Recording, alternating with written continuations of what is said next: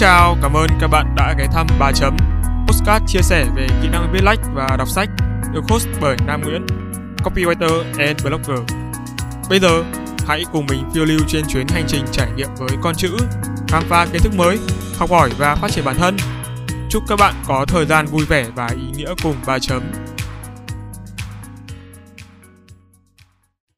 Chào mừng các bạn đã quay trở lại Postcard 3 chấm. Tuần vừa rồi của mọi người thế nào? Mọi thứ vẫn ổn chứ. Dường như sau gần 2 tháng giãn cách thì mình cũng đã dần quen với việc work from home.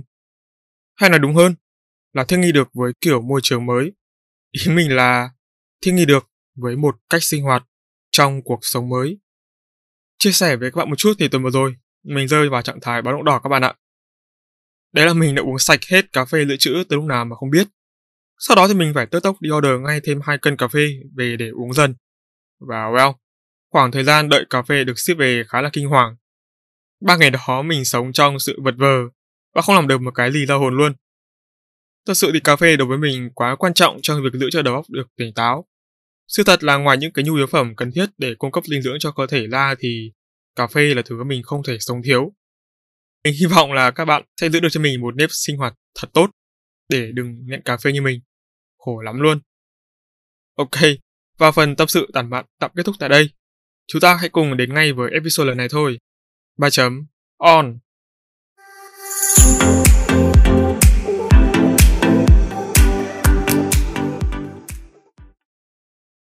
Sau episode làm thế nào để đọc sách hiệu quả vừa rồi, thì hẳn các thính giả của ba chấm đều đã hiểu rõ hơn những bước cần thiết để đạt được sự hiệu quả tốt khi đọc sách rồi có phải không? Tuy nhiên thì ba chấm nhận thấy episode mới chỉ đề cập đến các tips để giúp việc đọc trở nên tốt hơn và chưa thực sự đi sâu vào yếu tố nhằm đạt hiệu quả khi áp dụng. Đó là sự tập trung. Vậy nên là trong episode 11 này, các bạn hãy cùng ba chấm tìm hiểu kỹ hơn về vấn đề này nhé. Tập podcast này sẽ được chia làm hai phần, đó là phần chung và phần riêng. Nghĩa là ở phần 1, chúng ta hãy cùng thảo luận về những phương pháp tập trung tổng quát, áp dụng cho mọi công việc. Phần 2 sẽ phân tích sâu hơn những phương pháp để tập trung hơn trong việc đọc. Ok, sẵn sàng chưa? Let's play!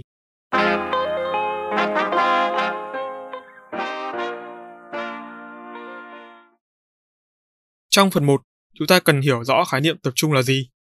Theo định nghĩa thì sự tập trung là hành động dồn toàn bộ tâm sức, tâm trí để thực hiện một công việc, mục tiêu nào đó mà không để những yếu tố xung quanh chi phối, tác động và gây ảnh hưởng. Ngoài sự tập trung thông thường thì chúng ta còn có sơ tập trung, là cảnh giới cao nhất được chia thành 4 trạng thái như sau. Trạng thái số 1, chủ tâm. Nói về chủ tâm thì đây là trạng thái mang đến trải nghiệm tối ưu cho tâm trí do các mạng thần kinh hoạt động đồng bộ với nhau. Chính vì thế mà khi một người đạt đến trạng thái này, thì mọi con đường tư duy trong não họ sẽ diễn ra suôn sẻ bởi khi ấy, chúng không gặp bất kỳ tác động nào khác bên ngoài. Đó cũng là lý do giải thích vì sao có những người chúng ta thấy họ ngồi lì rất lâu, và dù bên ngoài có ồn nào đến đâu thì họ vẫn tập trung được, bởi đơn giản lúc này họ đang thực hành chủ tâm. Nhưng sẽ rất khó để thiết lập trạng thái này bởi như đã nói, chúng ta sẽ dễ dàng bị ảnh hưởng bởi các tác động bên ngoài như tiếng ồn giao thông, tiếng người, tiếng động vật.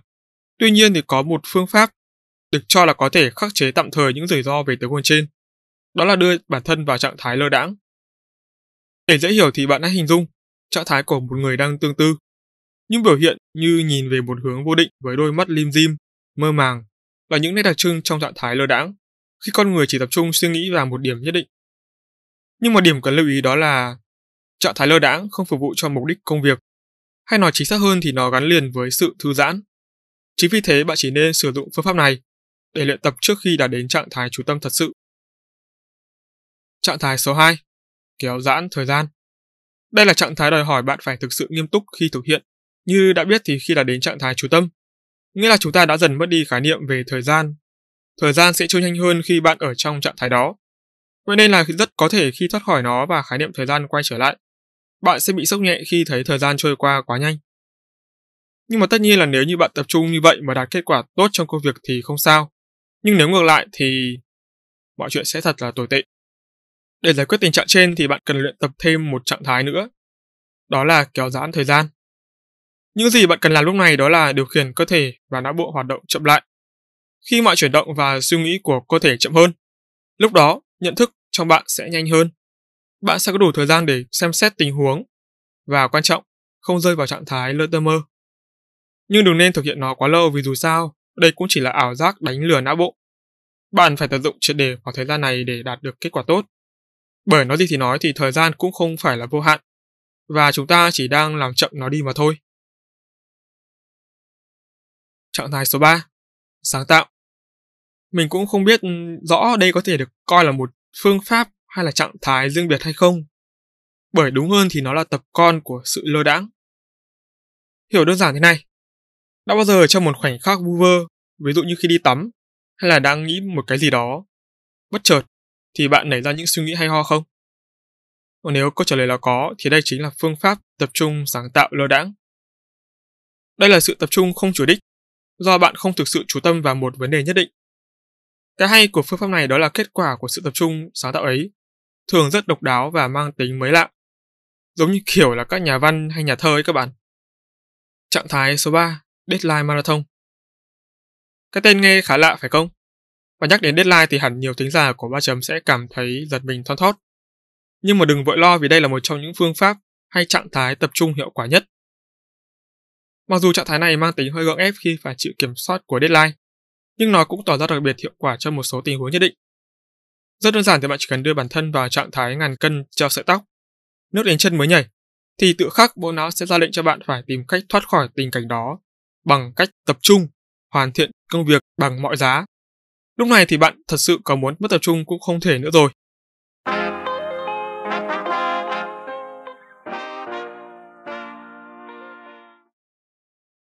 Áp dụng vào thực tế, đọc sách, bốn phương pháp sơ tập trung được nêu ở trên là phần mở rộng để giúp các bạn hình dung và liên hệ chúng đến thực tế một cách rõ nhất. Cụ thể là đọc sách. Khi đọc sách thì chúng ta cần đặc biệt quan tâm đến hai phương pháp, đó là chú tâm và kéo giãn thời gian.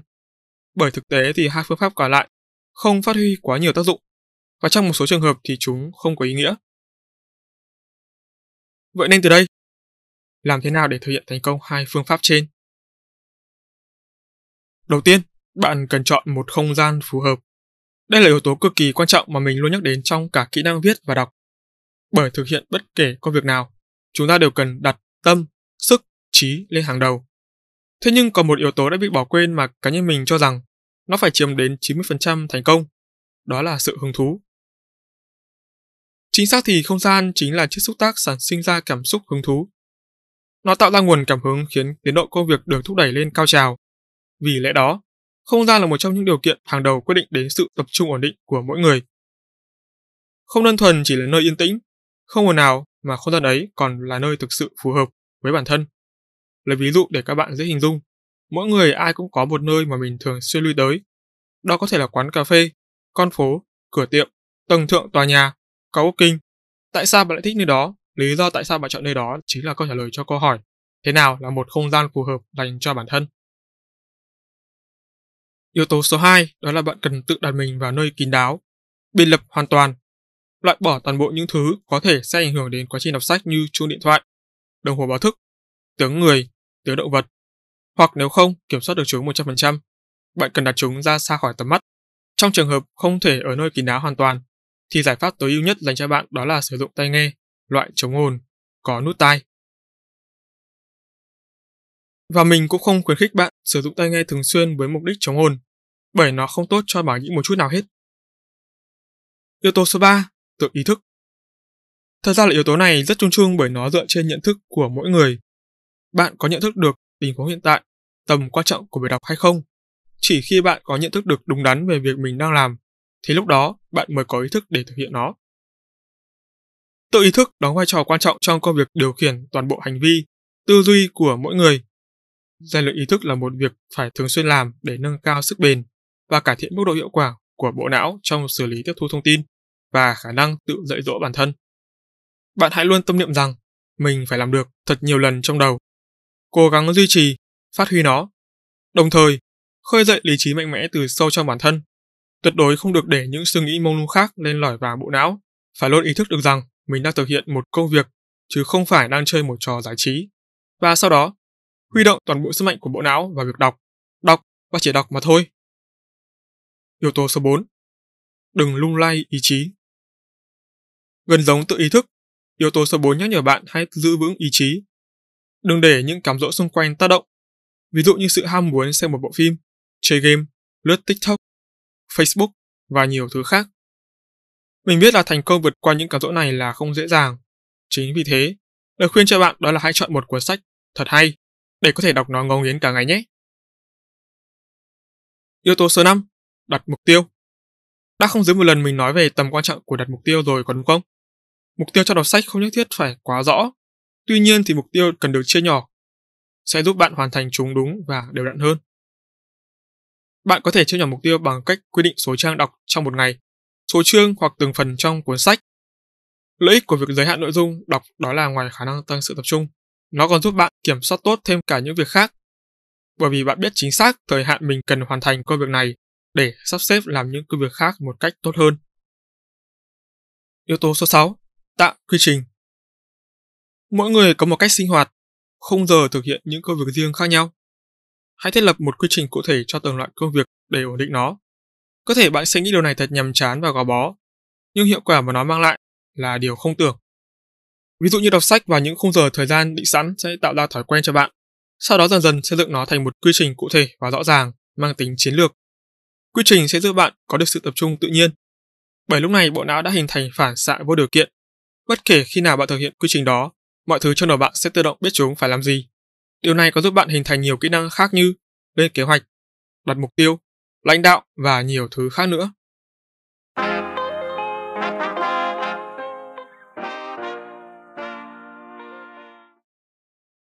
Phần 3. Một số phương pháp cải thiện sự tập trung. Phương pháp số 1. Nghe nhạc. Âm nhạc luôn là liều thuốc tinh thần dành cho mỗi người. Thực tế thì không có thể loại nhạc nào giúp nâng cao tập trung tuyệt đối, bởi đơn giản là gu âm nhạc của mỗi người không giống nhau. Mặc dù nhiều lời khuyên cho rằng nghe nhạc baroque giúp cải thiện tập trung hay thể loại nhạc lo-fi đang thịnh hành cho cảm giác tĩnh tâm tuyệt đối, nhưng với nhiều người, chưa chắc hai thể loại này đã thực sự phù hợp với họ. Vậy, chính xác, chúng ta cần nghe nhạc thể loại gì và nghe chúng như thế nào để nâng cao tập trung? Hãy nghe nhạc không lời. Baroque, lo-fi, piano, EDM, jazz. Nói tóm lại chỉ cần đó là bài nhạc không lời, bạn sẽ không bị phân tâm khi đọc sách. Phương pháp số 2. Ngủ đủ giấc. Chắc chắn rồi. Ngủ đủ giấc sẽ khiến chúng ta làm việc tốt hơn và đọc sách cũng không phải ngoại lệ. Yếu tố số 3. Cân bằng thời gian. Thời gian biểu của mỗi người khác nhau, vậy nên sẽ có những sự khác biệt nhất định trong sinh hoạt. Có những người dành cả ngày để ngủ và chơi, đêm mới làm việc, nhưng cũng có những người ngược lại. Vậy nên việc chọn thời gian thích hợp cho việc đọc là điều rất quan trọng, bởi nó ảnh hưởng tới mức độ tập trung cũng như sự tiếp thu của bộ não. Lời khuyên chung là không nên đọc sách trong khoảng thời gian bị gò bó, bởi chúng ta sẽ có xu hướng muốn kết thúc nhanh hoặc không thực sự cảm thấy thoải mái khi thực hiện công việc. Các bạn có thể hiểu đơn giản việc đọc sách cũng giống như khi ăn cơm. Ăn đúng giờ, dinh dưỡng từ thức ăn vào cơ thể sẽ chuyển hóa và hấp thu hiệu quả hơn so với ăn trái giờ. Tương tự, đọc sách vào khoảng thời gian phù hợp sẽ giúp bộ não tiếp nhận và xử lý thông tin tốt hơn. Có một điều thú vị ở đây đó là đọc sách không có thời gian cố định như ăn uống, mà nó phụ thuộc hầu hết vào mỗi người, tùy theo thời điểm. Phương pháp số 4. Giữ tinh thần tốt. Các bạn hiểu đơn giản thế này. Công việc nào cũng đòi hỏi phải duy trì, kiên nhẫn, không phá bỏ quy tắc luật lệ. Đặc biệt là những việc đòi hỏi tự kỷ luật bản thân như đọc sách. Ngay từ khi bắt đầu, chúng ta đã xác định đây là một công việc sẽ được thực hiện dài hạn và hầu như không có khoảng nghỉ. Sẽ có những lúc chúng ta mệt mỏi, chán nản, nhưng vẫn phải cố gắng tiếp tục duy trì. Tất nhiên là không phải trong trạng thái là cố trong vô thức kiểu cho xong. Lúc này, sự tập trung sẽ được thể hiện rõ nét nhất. Tinh thần của chúng ta khi làm việc trong lúc hào hứng khác biệt hoàn toàn so với khi làm việc trong lúc phải cố gắng hoàn thành mục tiêu. Và các bạn hiểu rồi chứ? Sự tập trung khi buộc phải hoàn thành sẽ thấp hơn khi chúng ta thực hiện nó một cách tự nhiên. Chính vì thế, hãy giữ cho tinh thần luôn ổn định, đừng để tụt cảm xúc hay mệt mỏi, bởi chỉ cần ổn định, sự tập trung sẽ được giữ đúng sức mạnh của nó.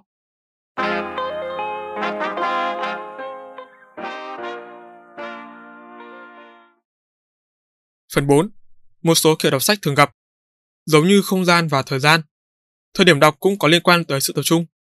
Mặc dù không được thể hiện rõ ràng nhưng các bạn có thể xem như đây là tài liệu tham khảo để rút ra những tips bổ ích để cải thiện mức độ tập trung của bản thân nhé. Một người có ba kiểu đọc sách. Ý mình là về tâm trạng khi đọc. Thứ nhất, đọc với tâm thế bình thường. Đây là một dạng phổ biến, không có gì đặc biệt. Thứ hai, đọc khi đang vui. Đây cũng là một dạng đọc sách phổ biến. Khi đọc ở giai đoạn này, sẽ tiếp thu rất mau, hiểu rất nhanh. Ngước lên nhìn xuống đồng hồ đã thấy mấy tiếng đồng hồ trôi qua. Sự tập trung này được đẩy lên khá cao và có chiều hướng gia tăng. Tuy nhiên, nó không có dài quá lâu bởi đây là cảm xúc ngắn hạn. Thứ ba, đọc trong tâm thế bị kích động hoặc đang buồn bực. Đây là một dạng hiếm gặp. Người đọc sách ở giai đoạn này đọc để quên đi nỗi buồn bực khó chịu trong người. Từ đây sinh ra hai dạng thức. Thứ nhất, đọc rất chậm, kiểu mơ màng, đọc mà không nhớ mình đã đọc cái gì, lật trang và lót dữ liệu trong tình trạng vô thức. Kiểu này là mất tập trung toàn tập luôn. Thứ hai, đọc siêu nhanh, tốc độ đọc tỷ lệ thuận với trình độ tiếp thu. Có thể nói đây là một trong những kiểu đọc nhanh dị nhất. Sự tập trung được đẩy lên rất cao và có chiều hướng gia tăng nhanh chóng. Cần phải lưu ý rằng, chỉ một sự việc, hiện tượng nào đó xảy ra làm gián đoạn thì sự tập trung sẽ không còn bao giờ có thể lấy được ở giai đoạn này.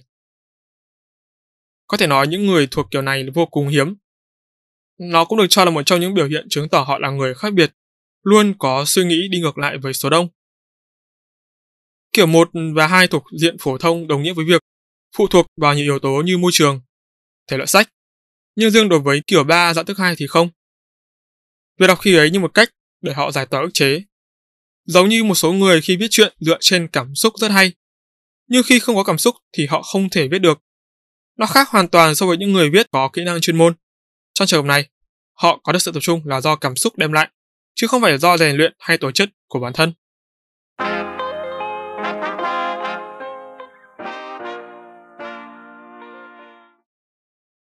Năm, Phần kết Theo ba chấm thì mấu chốt của tập trung nằm ở công việc mà chúng ta đang làm. Hay nói cách khác là sự hứng thú dành cho công việc đó, nhiều hay ít. Khi có hứng thú, sự tập trung ngẫu nhiên sẽ xảy ra để thỏa mãn nhu cầu, ham muốn của bản thân. Tuy nhiên, không phải công việc nào cũng đem lại cho chúng ta sự hứng thú và không phải ai cũng nhận được nó từ công việc đang làm.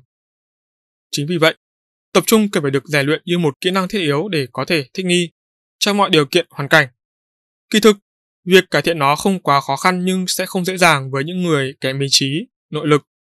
Nếu có thể nâng cao tập trung, chất lượng công việc hiệu quả hơn rất nhiều và theo một chiều hướng nhất định nào đó giá trị bản thân chúng ta cũng sẽ vì thế mà thay đổi.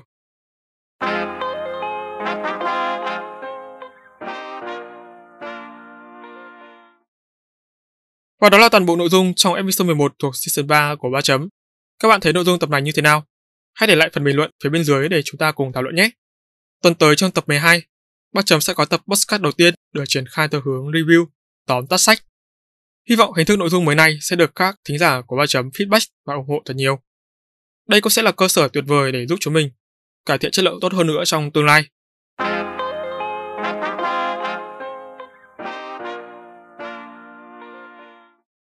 Nếu bạn thấy postcard này thú vị, giúp được cho bản thân và mọi người, hãy ủng hộ 3 chấm bằng một tách cà phê nho nhỏ nha. Sự giúp đỡ này của các bạn có ý nghĩa rất lớn để 3 chấm có thể duy trì, phát triển kênh và cho ra mắt thêm nhiều sản phẩm chất lượng hơn nữa trong tương lai. Link ủng hộ mình sẽ đặt ở trong phần mô tả nha. Đừng quên vào 21 giờ tối thứ bảy hàng tuần, bạn có hẹn cùng ba chấm trên các nền tảng phát hành podcast như Google, Apple và Spotify.